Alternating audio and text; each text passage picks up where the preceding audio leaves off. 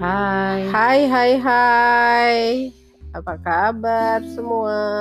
Tia, apa kabar? Secara fisik sehat, Secara mental, secara mental dan batin mungkin gak terlalu kali ya. Kayak sedih banget ya si covid nih. iya sih. Iya, bukan cuma sekedar kita sedih karena harus PPKM. Tapi Ah, iya, alias lockdown di rumah. Mhm. Tapi juga karena begitu banyaknya berita-berita kesedihan, Mhm. duka, dari orang-orang terdekat. Iya, anggota jemaat, simpatisan, teman, sahabat, keluarga yang kena positif COVID-19 Mm-mm. maupun yang kehilangan orang terkasih karena COVID-19. Iya, betul. Kayak gimana ya rasanya? Kayak pedih gitu. Iya, karena angkanya kan terus meningkat ya, Iya, tinggi bener. terus. Dan gak kenal usia juga dari yang tua banget sampai yang muda Anak-anak banget sampai yang bayi. Iya, dan sedihnya stok oksigen udah sangat terbatas. Rumah sakit, orang cari rumah sakit itu susah banget. Betul betul. Terus juga bahkan tanah kuburan, Mm-mm. itu Mm-mm. sedih nggak sih? Bener-bener. Terus juga yang terus belum lagi yang dilema-dilema kayak misalnya dia positif covid tapi kalau dia nggak kerja dia nggak dapat penghasilan gitu-gitu Oh iya benar. itu tuh dilema kasihan Iya. juga tapi gimana Itu juga. Terus juga ada yang COVID juga tapi mau ke mana-mana dia sebenarnya dia perlu bantuan gitu kan. Ada yang ambil obat dan lain-lain tapi nggak ada nggak ada siapa-siapa yang eh, bisa dimintain tolong. Tuh gile. Kayak sebenarnya kita sih secara fisik kan nggak ke mana-mana ya. Cuman perasaannya tuh kayak exhausted gitu. Iya benar-benar kayak capek banget. Heeh, ya karena berita-berita itu kan gitu. Mm-mm. kita sih berusaha untuk tetap gimana ya tetap tetap waras, waras. Tetap apa tetap had apa ya kayak tune in gitu sama iya. keadaan. Karena tuh kayak bener udah benar. sampai bikin ngeblank saking banyaknya iya baru satu kita dengar muncul lagi berita satu dan Mm-mm. lain-lain gitu. Mm-mm. karena kayaknya ini eh apa ya eh, ini gelombang kedua kayaknya lebih banyak ya Iya, daripada gelombang kayaknya pertama. iya deh bener deh lebih banyak. Kayaknya dulu waktu aku inget kok waktu PSBB awal-awal di 2020 tuh nggak setegang ini iya. Ini tuh tegang banget sih Kak. Kalina sih di Amerika ya. Jadi mungkin nggak ngerasain. Maksudnya perbedaan vibes eh, ppkm sekarang sama psbb yang tahun lalu. Tahun lalu tuh yang kayak masih gimana sih? Kayak chill gitu. Masih bisa dine in berapa persen kan? Waktu itu kan 20 25 persen. Ini tuh kayak kayak nggak bisa sama sekali. Dan berita dukanya tuh jauh lebih banyak sih daripada yang tahun lalu Iya, eh, tahun lalu sebenarnya di sana juga kan begitu lockdown langsung kan. Malah di sini, malah ketika yang ini yang kedua ini kayak lockdown di sana karena setahu aku di Amerika sekarang udah udah dibuka semua ya. Mm. Udah nggak pakai masker katanya. Apa udah? Eng- Enggak, memang udah bukan man- enggak mandatory lagi Hmm. eh, gitu. Eh dan ini kayak lockdown lagi seperti di sana. Eh memang betulan nggak ada yang buka. Mhm. kalau kalau yang di, di sana gelombang pertama ya memang close semua. Eh dan juga mungkin vibe-nya ya mungkin karena waktu itu gue di sana sendiri terus dengar-dengar berita sedih dari sini itu juga bikin Hmm. apa ya itu stressful juga Iya sih. terus sekarang juga memang betul lebih banyak Lebih banyak sih. situ. Khususnya anggota jemaat tuh dibanding tahun lalu jauh lebih banyak yang sekarang sih. Iya benar. Dan kita juga ini apa ya? Yang lalu yang pertama kita langsung kayak buat itu ya buat apa eh, renungan-renungan di YouTube channel. Sekarang tuh kayak yang dibutuhkan tuh support yang langsung ya. Iya benar. Ya, karena itu kita kan eh, buat doa khusus gitu kan dengan yang mereka kena COVID, yang berduka gitu. Karena ini kayaknya eh, banyak banget kan gitu dibandingin yang lalu. Iya, iya. Pokoknya kayak sedih banget. Kayak gimana ya? Kadang-kadang tuh apa ya? Kayak pertanyaan juga, pertanyaan-pertanyaan dari orang-orang yang entah kena COVID. Lebih banyak yang ini sih yang berduka. Apalagi kayak kadang-kadang kalau misalnya orang tua meninggal karena udah tua kan mungkin lebih ya sedih juga, tapi lebih bisa dimengerti daripada orang tua yang anaknya tuh meninggal gitu. Iya benar. Dan itu tuh karena ada banyak banget anggota keluarga yang meninggal segala macam tuh Iya. jadi banyak yang bertanya juga gitu kenapa kenapa sih Mm-mm. kenapa gitu harus Mm-mm. semenderita ini Benar. Nah, jadi ini menarik gitu ya. Ini sebuah percakapan yang sebenarnya bukan percakapan baru, udah ada sejak dulu soal kenapa sih kita menderita gitu. Di mana sih Tuhan waktu kita menderita? Kenapa sih Tuhan me- mengizinkan atau membiarkan penderitaan itu? Ini pertanyaan klasik tapi eh, selalu update ya. eh, sampai saat ini gitu loh. Set- ya selalu up to date gitu loh. dan selalu relevan karena Benar. hidup ini tidak pernah berhenti dari Penderitaan. penderitaan tapi yang Iya. kali ini penderitaannya masif banget sih benar benar benar Eh, iya karena itu ini sebuah pertanyaan yang apa sih kalau kita ditanya ya? Mm-mm. kenapa sih kita menderita? Dan kenapa harus menderita? Iya. Aduh, ini agak agak dark. Aku kayak mikir bisa-bisa nanti di tengah podcast kayak di berhenti di tengah jalan Bener, karena karena kita- kecapean. Eh, eh, kita nggak sanggup untuk meneruskannya kan gitu. Cuma memang eh, mungkin ini kita ngobrol-ngobrol aja soal sebuah pertanyaan gitu ya. Buat buat gue sendiri juga kadang-kadang ya iya iya bertanya-tanya kenapa sih kenapa sih kita menderita? Kenapa sih? Kayak misalnya ya ya ampun orang itu baik banget gitu. Tapi kayaknya nggak lepas dari penderitaan. Selalu ada aja ada aja ada aja gitu. Nah, ini eh, apa ya? Kayak misalnya kalau di Alkitab kan s- orang Yahudi sih kalau kalau gue lihat ya. Orang Yahudi tuh membicarakan soal penderitaan itu misalnya eh, ngomongin dari kitab Ayub. Mm-mm. Ya kan itu kan kitab Ayub itu menurut gue sih ditulis itu dalam rangka orang Yahudi itu me- menggumuli soal penderitaan itu sebenarnya penderitaan itu siapa sih yang yang menyebabkannya gitu siapa Hmm. yang menjadi penyebab Mm-mm. Eh, yang gampang kan klaim bahwa Tuhan yang berkehendak Mm-mm. atau ini perbuatan si si iblis gitu Mm-mm.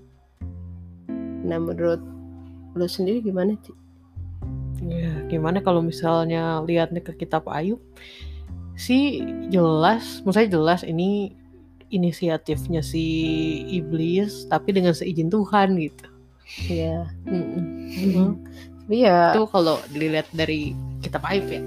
Iya, tapi juga memang mm, agak ya memang harus kalau gue sih eh, di awal-awal kitab Ayub ini rada ya antara rela dan gak rela sih. Bilang kok Tuhan mengizinkan ya penderitaan Mm-mm, bener. gitu loh. Bener banget. Kok kayak ya ya udah sepanjang Dan se- sebenarnya itu yang ya sepanjang sepanjang iblis nggak membuat mati gitu loh. Kayak tapi Tuhan mengizinkan itu gimana ya? Iya. Bahkan sebenarnya kayak lebih mendingan mati aja gak sih daripada menderitanya separah itu. Iya benar.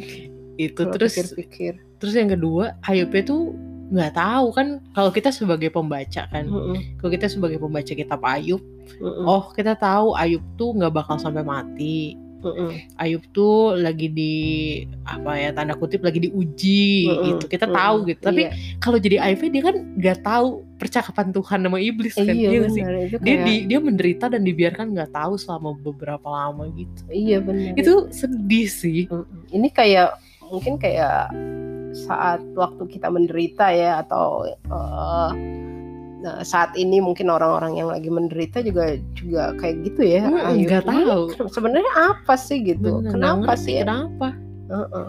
apa apa ini semua apa ya eh, memang udah ada dalam rencana gitu kan Mm-mm, kan itu memang nggak adil.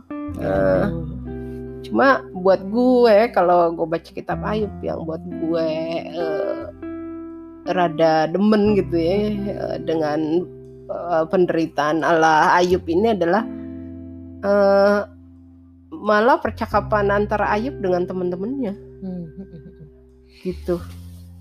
Jadi eh, teman-temannya kan pakai sekali lagi pakai konsep pikiran orang Yahudi ya waktu itu. Penderitaan itu dosa. Pasti Ayub dosa. Pasti melakukan kesalahan. Jadi Tuhan marah. Gitu kan. Eh, tapi Ayub tuh berkeras bahwa enggak gitu. Dia tuh melakukan semuanya gitu. Cuma karena dan dia memang me- menggugat sih gitu ya. Iya. enggak setuju dengan teman-temannya menggugat Tuhan juga. Iya betul. Apa sih salahnya gitu? Mm-mm.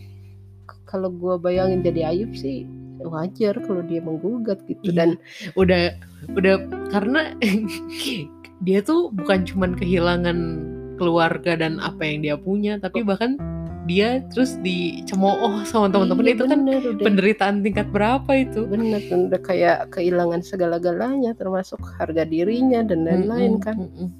ya eh, ya nggak ada apa-apanya gitu nggak ada apa-apanya lagi hidupnya. Mm-mm. tapi ya buat gue sih ini ini pentingnya ya sebuah penderitaan yang dijalani ya.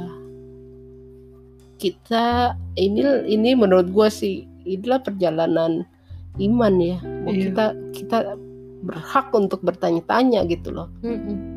nggak nggak dibungkam ya pasti lu salah Mm-mm. pasti lu berdosa pasti lu eh, ngelakuin yang yang buruk maka itu Tuhan jadi menghukum gitu loh Mm-mm.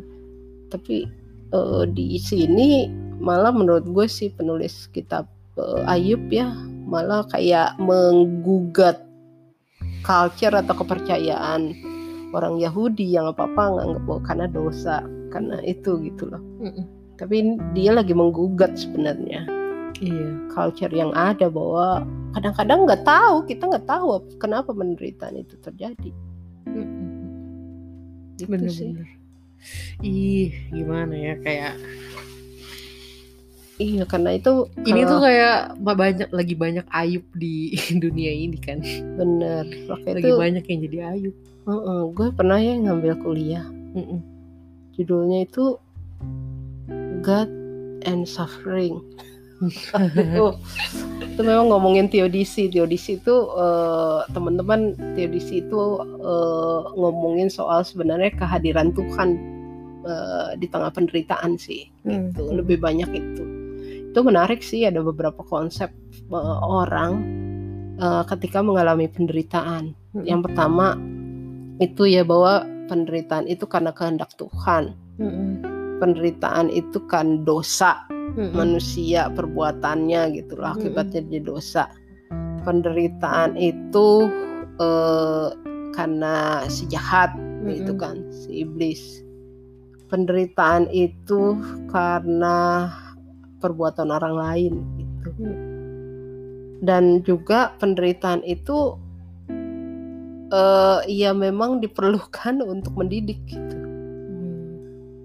supaya eh, lebih misalnya yang gampang lebih bertumbuh iman kita gitu. Mm. lebih sadar gitu. Kita jadi belajar tentang tentang hidup ini gitu sih. Iya. Iya benar sih. Kalau lu nanti suruh pilih. Mm. lu milih yang mana nih? Penderitaan itu sebenarnya apa sih? Kalau milih kayaknya nggak bisa sih. Nah, setuju gue juga. Karena maksudnya kayak di Alkitab juga kan semua itu ya ada gitu kan. Semua itu bisa terjadi semua itu ada. Hmm, cuman yang di yang yang gue pikir malah gini. Eh, apa pun alasan penderitaannya Mm-mm. Kayak pasti selalu ada yang kita pelajarin gak sih Jadi itu dong. Kayak memang penderitaan ini proses didikan. Hmm, proses didikan meskipun penderitaan itu adalah karena kesalahan kita Mm-mm. itu juga pasti in the end akan jadi proses didikan Mm-mm. gitu kayak atau kayak Ayub misalnya Mm-mm. Ayub kan dia menderita bukan karena salahnya dia kan Iya. tapi in the end itu juga menjadi satu apa ya pembelajaran apa ya kan dia bilang kan yang dulu aku mendengar Tuhan dari kata orang tapi sekarang aku apa melihat dengan eh, apa apa dia bilangnya Iya. Sekarang aku eh, melihat dengan mataku sendiri ya iya. Mm-mm. Dulu aku mengenal Tuhan dari, dari apa kata orang. Mm-mm. Tapi sekarang mataku sendiri melihat dia. Mm-mm. Ayub kan dia bukan karena kesalahannya dia tapi di in the end dia semakin kenal Tuhan gitu maksudnya semakin mengalami itu Tuhan tuh Perjumpaan lewat Iya, penderitaan uh, itu. uh, uh, uh. Iya. ataupun kalau misalnya memang kita menderita karena kesalahannya kita nih menurut aku mungkin di bagian di akhir penderitaan itu juga mungkin ya tergantung sih orang itu mau belajar atau enggak cuman ya mungkin akan ada itu juga fase itu juga Iya.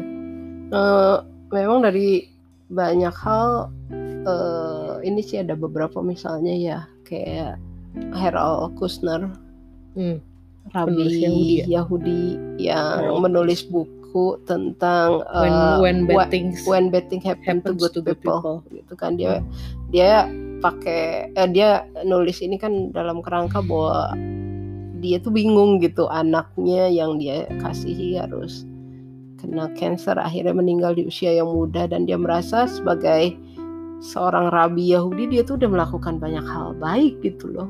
Hmm, tapi kenapa sih eh, dia harus menderita gitu? Ada ada diskusi yang menarik sih di buku itu. Misalnya buat di buat dia ya ini buat dia nih. Hmm. akhirnya dia bilang eh, kadang-kadang ya ternyata Tuhan juga nggak maha kuasa banget gitu. Hmm, karena dia nggak tahu dia juga eh, Tuhan itu nggak nggak maha tahu banget gitu kenapa kok bisa ada penderitaan dan lain-lain Hmm. tapi eh, at the end dia menyimpulkan penderitaan itu membuat membuat eh, apa ya membuat orang itu berjalan bersama dengan Tuhan gitu jadi Tuhan dan orang itu akhirnya sama-sama belajar gitu tentang Hmm. penderitaan tentang hidup ini Hmm, hmm, hmm. Iya. Gitu. Terus ya itu ada ya itulah eh ada juga siapa ya yang ngomong lupa deh. Eh kalau gue memang lebih kita nggak bisa sih bahwa memper apa ya menunjukkan bahwa oh gue setuju pada pada statement yang ini toko A toko B tek- enggak karena tiap orang mengalami penderitaan dan pasti ada ada sesuatu yang Yang ditemukan gitu ya. bener dan itu itu beda-beda sih Bener. dan juga mungkin kan kita menderita nggak cuma sekali kan Cie, yang banyak penderitaannya bukan beberapa kali gitu loh Hmm, dan hmm. di tiap penderitaan itu mungkin aja bisa ada sesuatu yang berbeda-beda gitu loh Hmm. yang kita temuin iya bener sih bener pengalamannya Iya. apa yang ditemukan itu beda-beda bener sih Mm-mm. terus juga eh ya yang ada ya satu buku mm, yang aduh gue lupa deh itu menurut gue ya itu tuh buku yang paling bisa ngungka, eh, menceritakan soal kehilangan. Apa tuh? Aduh gue lupa deh. Itu itu ditulis sama seorang profesor teologi di di Amerika ya. Dan dia tuh kehilangan anaknya. Eh, jadi hilang di gunung. Aduh Mm-mm, sen banget. Bener. Itu tuh wish gile. Gue baca buku itu Hmm. bisa nangis terseduh-seduh Hmm. dan dia tuh bisa kayak menceritakan orang yang kehilangan tuh memang begitu gitu loh kesedihannya Hmm. tapi yang gue suka dia bilang gini "Eh, nggak ada orang yang bisa memahami memahami sepaha apa memahami dan mengerti perasaan orang yang kehilangan. Nggak akan ada yang bisa 100% bisa memahami dan menyelami. Kecuali orang yang menderita atau orang yang kehilangan itu sendiri gitu. Karena itu sebaiknya jangan ketika orang eh, kita eh, lihat orang menderita jangan eh, jangan ngomong sesuatu yang kita sendiri tuh nggak paham dengan penderitaannya gitu loh. Hmm. Kan kadang-kadang ya kalau lihat orang yang menderita kan udahlah gitu. aduh Eh, Kesel. nah, ini ini yang terbaik gitu kan ini eh, Tuhan sayang sama kamu pasti ada belajar nanti juga kamu eh, ada sesuatu yang baik yang akan mau kamu pelajari gitu Mm.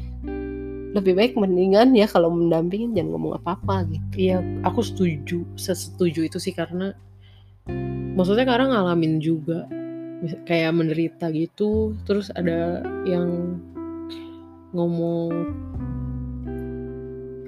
ya kadang ada orang-orang yang suka menyepelekan pengalaman kita gitu. Maksudnya kayak misalnya dibilang "Eh, nggak apa-apa, nanti juga gini gini gini. Itu tuh kayak seakan-akan penderitaan dan kesedihan yang lagi kita alami itu kayak jadi sepele gitu, jadi kecil. Iya. Itu tuh sedih sih. Jadi memang aku setuju tuh kalau misalnya lagi ada orang yang menderita, ya diem aja gitu, jangan kayak sahabatnya sahabatnya Ayub, bacot. iya bener. Walaupun mungkin menurut gue ya eh, ada dua orang ngalamin eh, penderitaan yang sama. Maksud Itu beda. misalnya gini ya Itu, itu tapi ya gue ngerti sih, kayak dia akhirnya berbagi pengalamannya dia kan. Iya, tapi maksud gue gini, kayak misalnya ya ada ada dua orang yang ngalamin kehilangan anaknya gitu kan, Hmm. eh, pada momen yang berbeda. Kita nggak bisa bilang bahwa yang satu, ah, eh, yang satu tuh bisa tuh bertahan gitu. Aduh, yang satu kenapa? eh, Bener, bener, sedih bener. banget. Kita nggak bisa bilang sama gitu karena bisa. tiap orang beda kondisi, beda menerima cara menerima kesedihan itu gitu bener ya.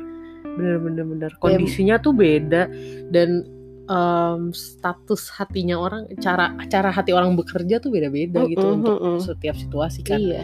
jadi apalagi kalau ada yang ngomong kayak gini oh sama. Dulu juga aku aku aku ngalamin gitu. Terus kasih kayak tips and trick kayak gitu Kayak, Iya, benar. aduh kayak ya ya gue nggak tahu sih apa eh, memang ada yang berguna atau enggak cuman At- kayak gimana ya? Heeh, atau bukan cuma itu atau juga gini. Oh kamu mah belum apa-apa. Ah, saya dulu lebih halo. Hello gengs beda Beda, gitu beda, ya. bener sih. Eh, itu sedih banget. ya menurut gue sih memang eh, ya di satu sisi ya perlu juga gitu ya support Hmm. group bener antara orang-orang yang mengalami kehilangan Hmm. walaupun kasusnya beda gitu bener tapi sama-sama ada yang eh, apa ya bisa berbagi itu juga penting sih iya walaupun nggak ketemu jawabannya kenapa sih nah gitu. itu persoalannya tuh setiap orang menurut gue ya kenapa mungkin yang ngomong-ngomong kayak gitu itu nggak sepenuhnya niatnya untuk menyepelekan kayak misalnya lu lagi menderita Mm-mm. terus gue bilang apa yang kamu rasain tuh masih nggak apa-apa kok gitu dulu aku ngerasain yang kayak gimana gitu mm-mm. mungkin gue tuh nggak bermaksud jahat sama lu gue nggak bermaksud menyepelekan peristiwa atau pengalaman lu Mm-mm. cuman eh cuman apa ya gue jadi lupa tadi mau ngomong apa apa apa tadi ngomong apa ya ya ke maksudnya mungkin niatnya nggak nggak maksudnya nggak jahat gitu cuman ya better eh ya udah gitu nggak usah oh gue tahu Mm-mm. Wah banget gue random gue tuh belakangan ini lagi sering banget melupakan sesuatu. Kan kadang kan orang kan eh, suka ngomong itu nggak dengan niat jahat kan. Misalnya gue Mm-mm. Eh, mungkin niatnya baik biar si temennya itu terhibur. Misalnya lu Mm-mm. gue ngomong nggak apa-apa lu pasti bakalan ini kok bisa lewat gi- gini kok waktu Mm. dulu juga aku ngalamin Mm. yang sama Mm. bisa kok gitu mungkin maksudnya tuh baik tapi persoalannya adalah nggak semua hal itu bisa dilakukan dengan instan gitu loh mungkin maksud maksud orang yang ngomong kayak gitu adalah oh biar dia cepet-cepet baik biar dia cepet-cepet nggak sedih lagi cepet-cepet bahagia segala macam nah nah itu dia sih Mhm. Eh, kadang-kadang penderitaan menurut gua Mhm. eh, nggak bisa dicepet-cepetin prosesnya nggak bisa nggak bisa, itu dicepet-cepetin itu, Enggak. kayak perlu waktu dan pertama nggak bisa dicepet-cepetin terus kedua waktu waktu recovernya tuh beda-beda tiap orang iya jadi jadi maksudnya gue mau bilang gini jangan jangan berpikir bahwa kita bisa mengatakan sesuatu yang mem- mempercepat dukanya seseorang gitu loh Iya, benar. Nah, karena itu gue eh, apa ya eh, ngomongin soal penderitaan, gue ingat eh, memang ini berkaitan dengan apa sih eh, rasa kehilangan ya grieving.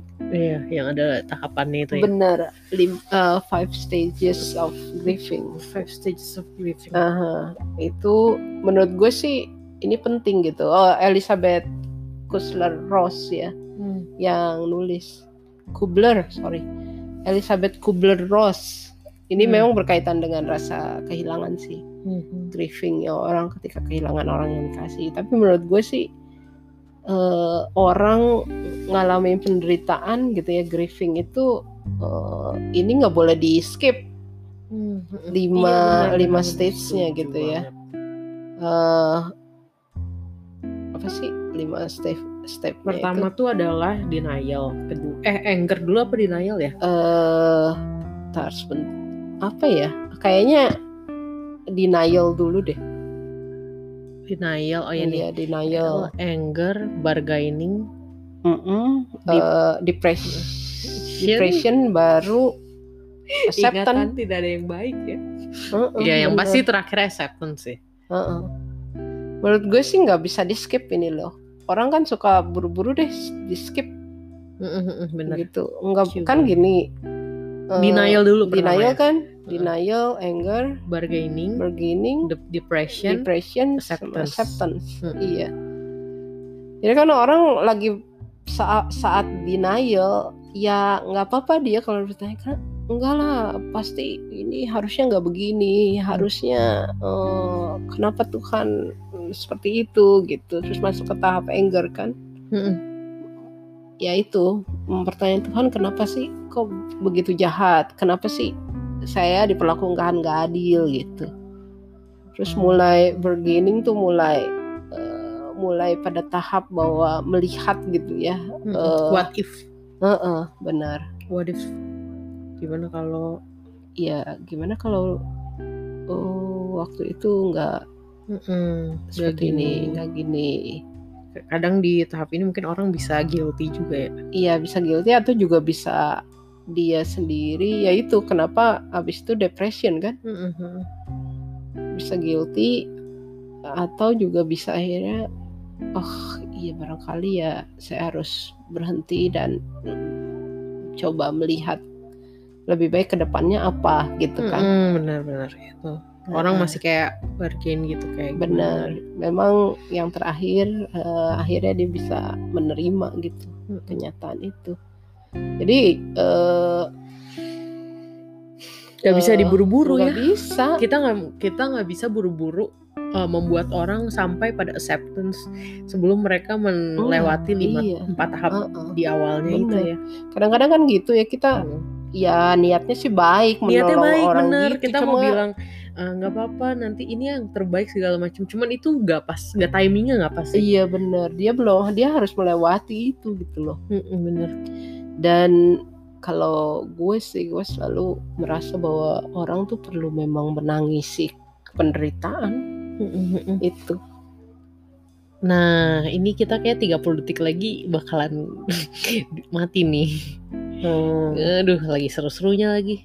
Tapi nggak ya apa ya. next aja Ini ya next aja kayak capek juga sih bahasannya. Heeh, Mm-mm. nanti ya Nanti dilanjutin ya yang lagi. penting kita tetap ini loh. bisa bertahan lah kalau misalnya dan- kondisinya gini ya benar dan Hmm. kita tetap mendoakan teman-teman yang juga sedang berjuang iya Semoga- juga semoga teman-teman juga yang lagi sakit bisa cepat sehat yang sehat bisa terus jaga kesehatan iya oke Dah. bye